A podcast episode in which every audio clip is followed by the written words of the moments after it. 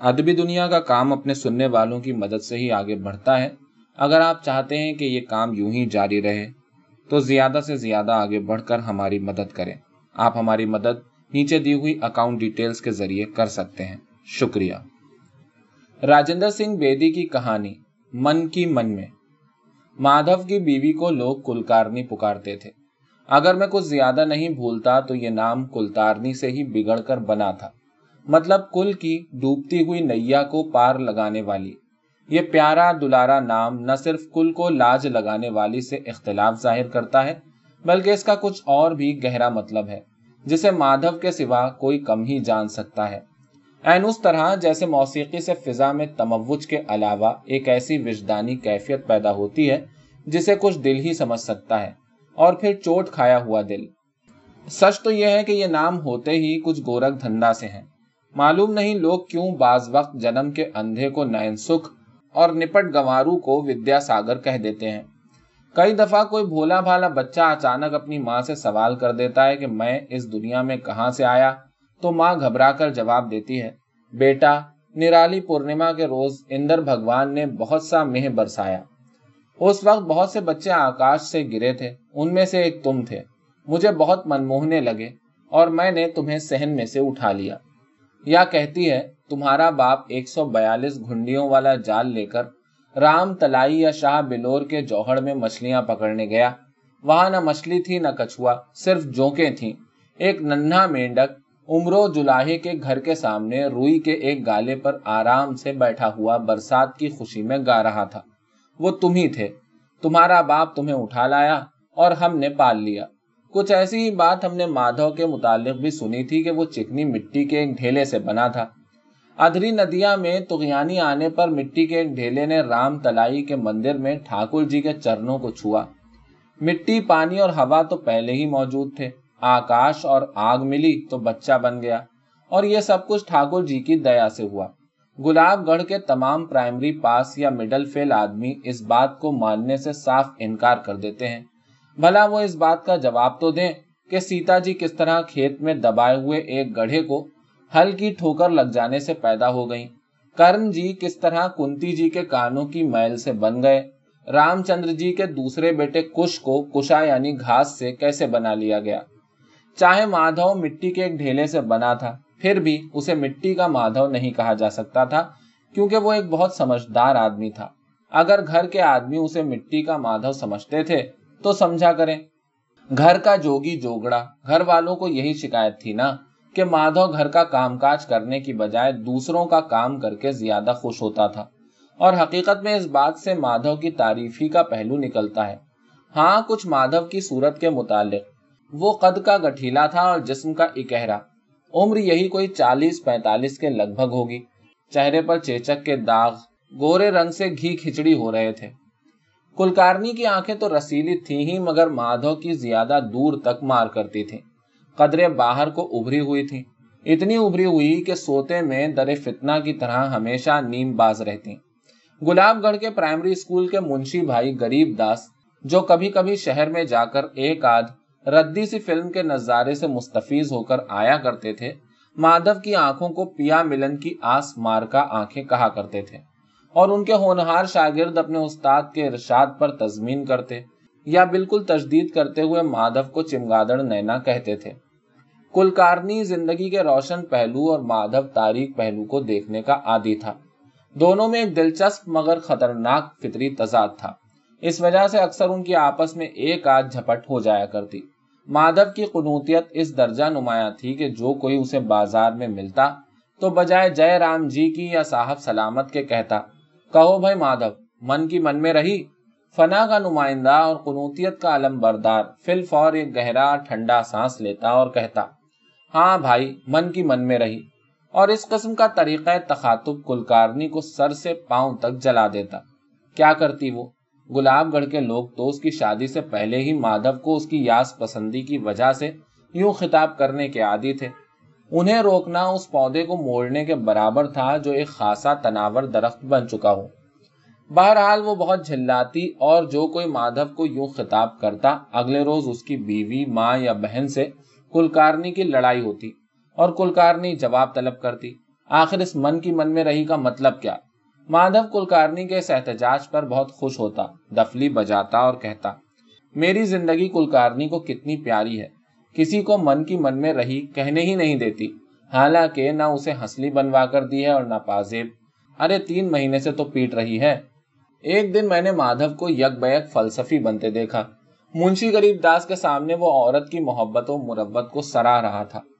کنگارو کی قلات سے زیادہ عجیب، اجڑ اور دیہاتی انداز میں۔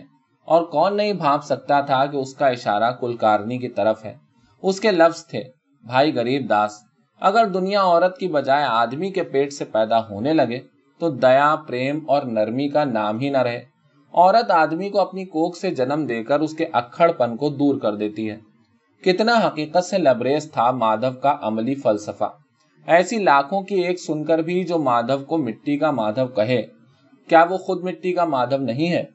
برج والے کنویں کی بیڑ، جھرکل، ڈھول یا لٹ ٹوٹتی ٹوٹ جائے گی، مگر مادھو اس کی طرف متوجہ نہ ہوگا۔ بیلوں کی جوڑی سے زیادہ سے زیادہ کام لے کر اور کم سے کم چارہ ڈال کر اس کے مزارے دو دو سو کے بیلوں کی جوک کو ایسی ناکارہ بنا دیں گے کہ گلو شاہ کے بھرے میلے میں ان کی قیمت پچاس پچاس روپے سے کوڑی نہ بڑھے گی۔ گھر میں کسی خوشی یا غم کے موقع پر مادھو سے کسی قسم کی توقع بیکار ہوگی، مگر وہ دوسروں کی مدد کے لیے کتنی جلدی لنگر لنگوٹا کسے گا۔ گلاب گڑھ میں ایک بیوہ امبو رہتی تھی۔ اس کے خاوند رولیا کو مرے سات سال کے قریب ہوئے تھے۔ اسی روز سے بیچاری اپنی عزت کو سنبھالے بیٹھی تھی۔ اگر اسے سماج کے حال پر چھوڑ دیا جاتا تو بیچاری کبھی کی تباہ و برباد ہو چکی ہوتی۔ مادھو کو اس کی مدد کرتا دیکھ کر لوگ کئی طرح کے بہتان لگاتے۔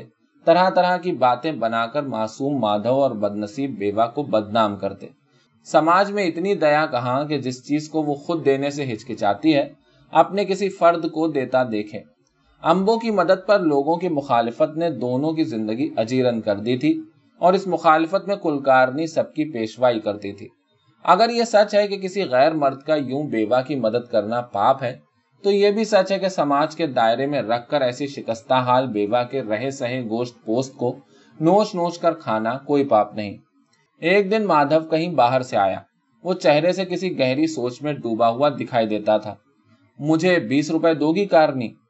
مادھو نے گاڑھے کی چادر کو شانے پر ڈالتے ہوئے کہا، کیا کرو گے اتنے روپوں کا؟ مادھو کو اسی سوال کی توقع تھی۔ کارنی کو اس بات کا وہم رہتا تھا کہ مادھو اپنی سخاوت پسند طبیعت کی وجہ سے جاؤ بیجا روپیہ خرچ کرتا رہتا ہے۔ اور اس کا عقیدہ تھا کہ جو آپ کھایا سو کھایا، جو کھلایا سو گوایا۔ وہ روپیہ جمع بھی کرتی تو اس لیے کہ زندگی میں کبھی کام آئے گا۔ گویا وہ ہمیشہ جیتی رہے گی۔ اتنی لمبی آس اور شراد میں گئے گزروں کے نام پر وہ بہت سا روپیہ دان بھی کرتی، مگر اس قسم کے دان سے مادھو متفق نہیں تھا۔ کیا کرو گے ان روپوں کا؟ اس سوال کا جواب مادھو نے پہلے ہی سے اپنے ذہن میں تراش رکھا تھا۔ فوراً بولا، چند دن ہی تو ہوئے، خود ہی ہنسلی اور پازیب کے لیے تو کہہ رہی تھی، میں باہر جا رہا ہوں، بنوا لاؤں گا۔ کل کارنی اچھل پڑی، بھلا ہنسلی اور پازیب کے لیے کون بیس روپیے نہ دے گا؟ وہ فوراً گندم کے ڈھیر میں چھپائی ہوئی بانسلی اٹھا لائی اور بیس کے پچیس روپے مادھو کی کمر میں بندھوا کر بولی، سنو، کل سکرانت ہے مکر سکرانت تمہارے بہو بیٹے کا پہلا تیوہار ہوگا۔ ہو سکے تو سنار کے پاس ہی بیٹھ کر ہنسلی ڈھلوا لینا، نہیں تو اس کے بس کوئی اور ہی لے آنا، پل کی پل پہن لوں گی، جلدی آنا۔ میں نے تیوہار منانے کا بندوبست کر لیا ہے۔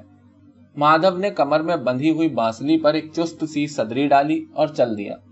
سکرانت بھی آ گئی۔ اس دن سورج دھن راسی سے نکل کر مکر راسی میں داخل ہوتا ہے۔ اسی لیے اسے مکر سکرانت کہتے ہیں۔ سکرانت کی دیوی نے سوائے مادھو کے پاپ کے گلاب گڑھ تو کیا؟ تمام دنیا میں سے پاپ کی بیخنی کے لیے اپنی بڑی بڑی آنکھوں کو پھیلا اور ترشول تان کر دنیا کا سفر کرنا شروع کر دیا تھا۔ سجی دھجی عورتیں تل، گڑ، بیر، امرود اور گنڈیریاں بانٹ رہی تھیں۔ پریم کے اس تبادلے کو اوٹی بھرن کہتے ہیں۔ اوٹی بھرن کرتے ہوئے وہ غیر ارادی طور پر ہماری زندگی میں ایک روح پھونک دینے والا پیغام دے رہی تھی دراز سے دراز اور سیاہ سے سیاہ زبان رکھنے والی عورت بھی اپنے چہرے کو ایک عارضی مسکراہٹ سے مزین کرتے ہوئے کہہ رہی تھی، میٹھا میٹھا کھاؤ اور میٹھا میٹھا بولو۔ چونکہ مادھو کے بہو بیٹے کا پہلا تیوہار تھا، دونوں کو سہن کے وسط میں ایک دھوتی اور ایک لنگوٹی بندھوا کر بٹھا دیا گیا، جسم پر تیل اور دہی ملا گیا۔ اس کے بعد بہو کی بہن نے بہو کو اور دولہا کی بہن نے دولہا کو سہیلے گاتے ہوئے نہلایا۔ کونے میں بیٹھے ہوئے آدمیوں نے چند پرانے سے ناقوس اور نفیریاں بجائیں۔ دف پر چوٹ پڑی۔ کلکارنی نے سندور اور مصری اور ناریل بانٹا۔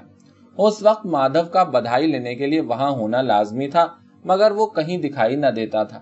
کلکارنی کو تو اپنی ہنسلی اور پازیب کی پڑی تھی۔ وہ رہ رہ کر مادھو کو کوستی اور اپنے گلے اور ایڑیوں کو ساڑھی کے پلوؤں سے چھپاتی۔ کلکارنی جان گئی کہ سنار نے ہنسلی بناتے ہوئے دیر لگا دی ہوگی۔ کبھی کبھی اسے خیال آتا، شاید مادھو میری زیادتیوں کی وجہ سے مجھ سے روٹ گیا ہو، کیونکہ وہ جانتا تھا کہ مکر سکرانت کے دن روٹے منائے جاتے ہیں۔ مگر سیدھا سادہ مادھو اتنے چھل بل کہاں جان سکتا تھا؟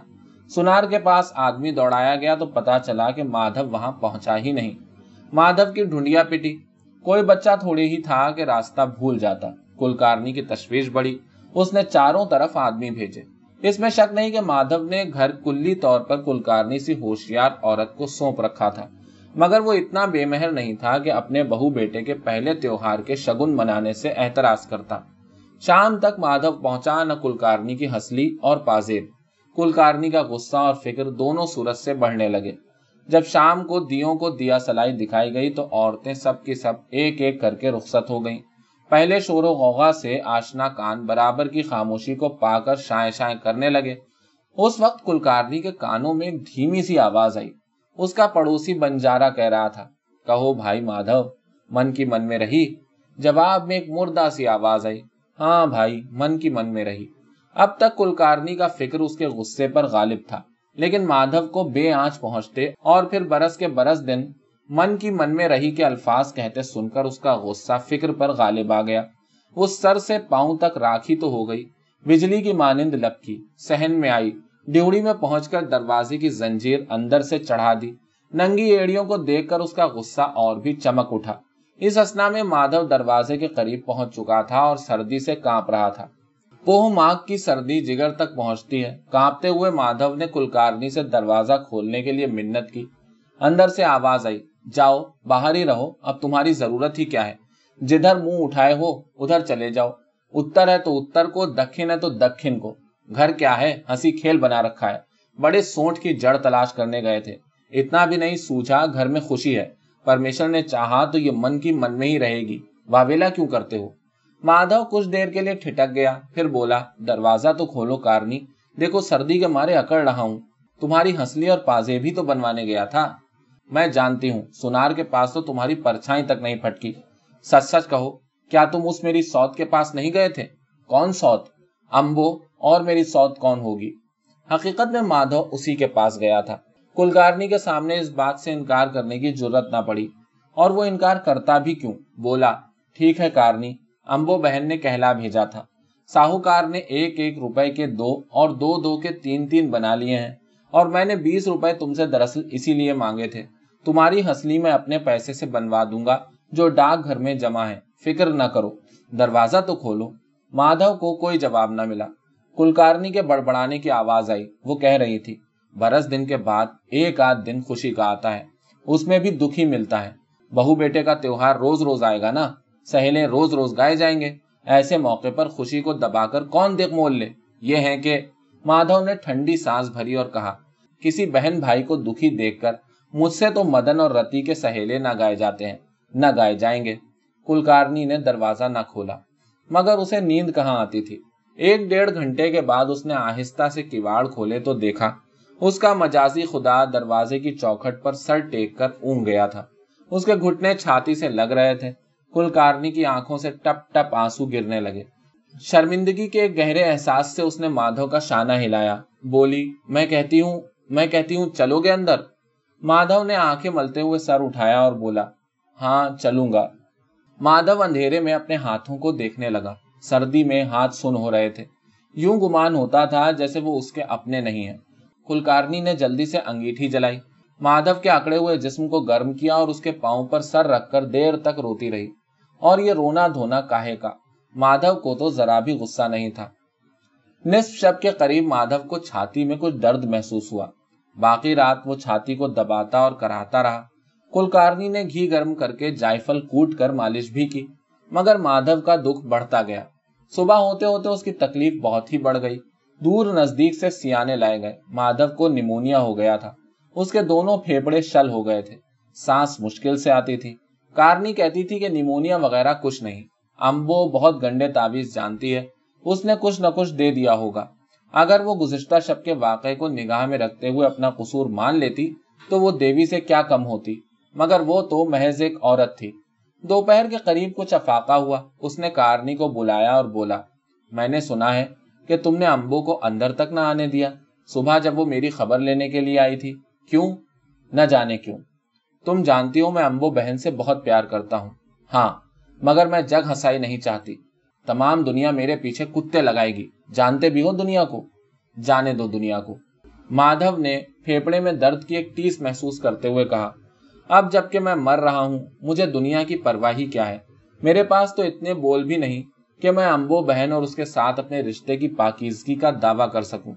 ہائے، تم اپنے مرتے ہوئے پتی کو بچن دو کہ تم اپنی زندگی میں اس غریب کی ایسے ہی خبر گیری کرتی رہو گی، اسے اپنے پاس بلا لو گی۔ کہو تو میری خبر گیری کون کرے گا؟ تمہارے دشمنوں کو کلکارنی زار قطار روتے ہوئے بولی، مادھو نے آسمان کی طرف انگلی اٹھائی۔ مادھو دنیا کو چھوڑ رہا تھا، مگر کارنی دنیا سے چمٹی ہوئی تھی۔ اس نے تو مادھو کو خالی تسکین دینے کے لیے بھی اس بات میں سر نہ ہلایا۔ وہ بالکل اس آدمی کی طرح تڑپتا رہا جس کے دل میں بہت سی خواہشیں ہوں، مگر موت اس کا گلا آ دبائے۔ کچھ دیر بعد مادھو کا درد ہمیشہ کے لیے مٹ گیا۔ مرنے کے بعد مرحوم کی جو آخری باتیں نمایاں طور پر یاد آتی ہیں، ان میں سے ایک یہ تھی، کسی بھائی بہن کو دکھی دیکھ کر مجھ سے مدن اور رتی کے سہیلے نہ گائے جاتے ہیں، نہ گائے جائیں گے۔ ہمارے ملک میں تیوہار ہی تیوہار تو ہیں، اور ہے کیا۔ کاش یہاں کوئی تیوہار نہ ہوتا، بیوائیں اور یتیم تو رونے سے بچ جاتے۔ پھر ایک بار مکر سکرانت آ گئی، پھر سورج دھن راسی سے مکر راسی میں داخل ہوا۔ سکرانت کی دیوی نے سماج کے کلنک یعنی امبو کے پاپ کے سوا تمام دنیا میں سے پاپ کی بیخکنی کے لیے اپنی بڑی بڑی ڈراؤنی آنکھوں کو پھیلا اور ترشول تان کر دنیا کا سفر کرنا شروع کر دیا تھا۔ اوٹی بھرن کرتے ہوئے دراز سے دراز اور سیاہ سے سیاہ زبان رکھنے والی عورت بھی اپنے چہرے کو ایک عارضی مسکراہٹ سے مزین کرتی ہوئی کہہ رہی تھی، میٹھا میٹھا کھاؤ اور میٹھا میٹھا بولو۔ پھر موقع آیا کہ برسوں کے روٹے ہوئے منائے جائیں۔ امبو سے تو گاؤں کا ہر ایک بچہ بوڑھا روٹ گیا تھا۔ وہ کس کس کو مناتی؟ ایک رولیا اور مادھو کے روٹ جانے سے کائنات کا ذرہ ذرہ اس سے روٹ گیا تھا۔ ہائے، رولیا اور مادھو ایسے روٹنے والے کوئی ماننے کے لیے تھوڑے ہی روٹے تھے۔ امبو کے گھر میں کانسی کے چمکتے ہوئے برتن بالکل سونے کے بنے ہوئے دکھائی دیتے تھے۔ جھونپڑی میں لیپ پوت یوں کیا گیا جیسے امبو کے گھر میں کوئی آنے والا ہو۔ کبھی کبھی وہ آنکھ اٹھا کر باہر بھی دیکھ لیتی۔ کیا جب جو کہیں گھومتا پھرتا رولیا ہی آ جائے؟ نہیں تو مادھو کی صورت ہی دکھائی دے جائے۔ مادھو کے بیٹے میں امبو کو مادھو بھائی کی ہی روح نظر آتی تھی۔ اگرچہ وہ جانتی تھی کہ گاؤں کے لوگ عام طور پر اور کلکارنی اور اس کی بہو اور بیٹا خاص طور پر اس کی شکل دیکھنے سے بیزار ہیں، کیونکہ اسی نے تو مادھو کو کوئی جنتر منتر دے دیا تھا۔ پھر بھی اس نے ایک کانسی کی تھالی میں کچھ گاجریں، مٹر، امرود، بیر اور گنڈیریاں وغیرہ رکھی تاکہ مادھو کی بہو کو دے دے۔ اپنی پھٹی ہوئی ساڑی کے ایک پلو سے اس نے ساڑی کو ڈھانپا اور مادھو کے گھر کی طرف چل دی۔ امبو کی ہمت نہ پڑتی تھی کہ وہ دہلیز کے اندر قدم رکھے۔ ایک برس پہلے لوگوں کی مخالفت کے باوجود اس کی اس گھر میں پوچھ ہوتی تھی۔ آج وہ اس گھر میں کون تھی؟ ایک عورت نے اسے اندر آتے ہوئے دیکھ کر کہا، لو بہن، وہ رہی تمہاری سوت۔ کلکارنی اسے دیکھ کر جل بھن گئی۔ آہستہ سے بولی، مرتی بھی نہیں کمبخت مرے تو میں آٹے میں لوبان اور گھی ریندوں۔ دودھ کا کٹورا پیوں، گنگا نہاؤں، نہ جانے کیا کیا کروں۔ جب امبو بالکل نزدیک آ گئی تو کلکارنی اپنے چہرے کو ایک عارضی مسکراہٹ سے مزین کرتی ہوئی بولی، آؤ بہن، میٹھا میٹھا کھاؤ اور میٹھا میٹھا بولو۔ امبو نے ان دونوں کی باتیں تھوڑی بہت سن لی تھی سوت کا لفظ کان میں پڑتے ہی اس کا تمام جسم کانپنے لگا۔